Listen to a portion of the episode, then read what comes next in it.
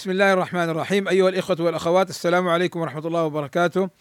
فقد حذر النبي صلى الله عليه وسلم من دعوة المظلوم لأنها مستجابة ليس بينها وبين الله حجاب. قال رسول الله صلى الله عليه وسلم لمعاذ لما بعثه إلى اليمن اتقي دعوة المظلوم فإنها ليس بينها وبين الله حجاب.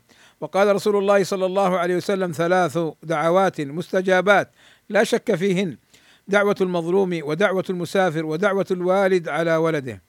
بل وصف النبي صلى الله عليه وسلم دعوة المظلوم بالشرارة. فقال عليه الصلاة والسلام اتقوا دعوة المظلوم فإنها تصعد إلى السماء كأنها شرارة. بل يستجيب الله دعوة المظلوم ولو كان فاجرا. قال صلى الله عليه وسلم دعوة المظلوم مستجابة وإن كان فاجرا ففجوره على نفسه. بل يستجيب الله دعوة المظلوم ولو كان كافرا. قال صلى الله عليه وسلم اتقوا دعوة المظلوم وإن كان كافرا فإنه ليس دونها حجاب. وكان أمير المؤمنين عمر بن الخطاب رضي الله عنه يوصي عامله بقوله اضمم جناحك عن المسلمين واتق دعوة المظلوم فإن دعوة المظلوم مستجابة.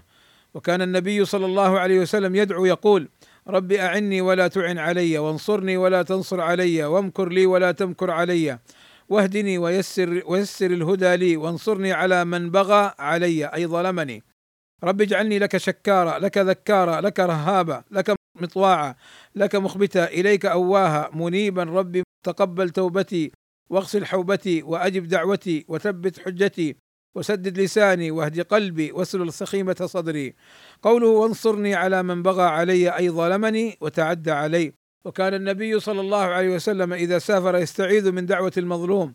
فعن عبد الله بن السرجس رضي الله عنه قال كان رسول الله صلى الله عليه وسلم إذا سافر يتعوذ من وعثاء السفر وكآبة المنقلب والحور بعد الكور ودعوة المظلوم وسوء المنظر في الأهل والمال.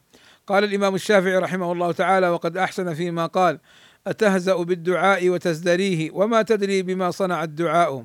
سهام الليل لا تخطي ولكن لها أمد وللأمد انقضاء.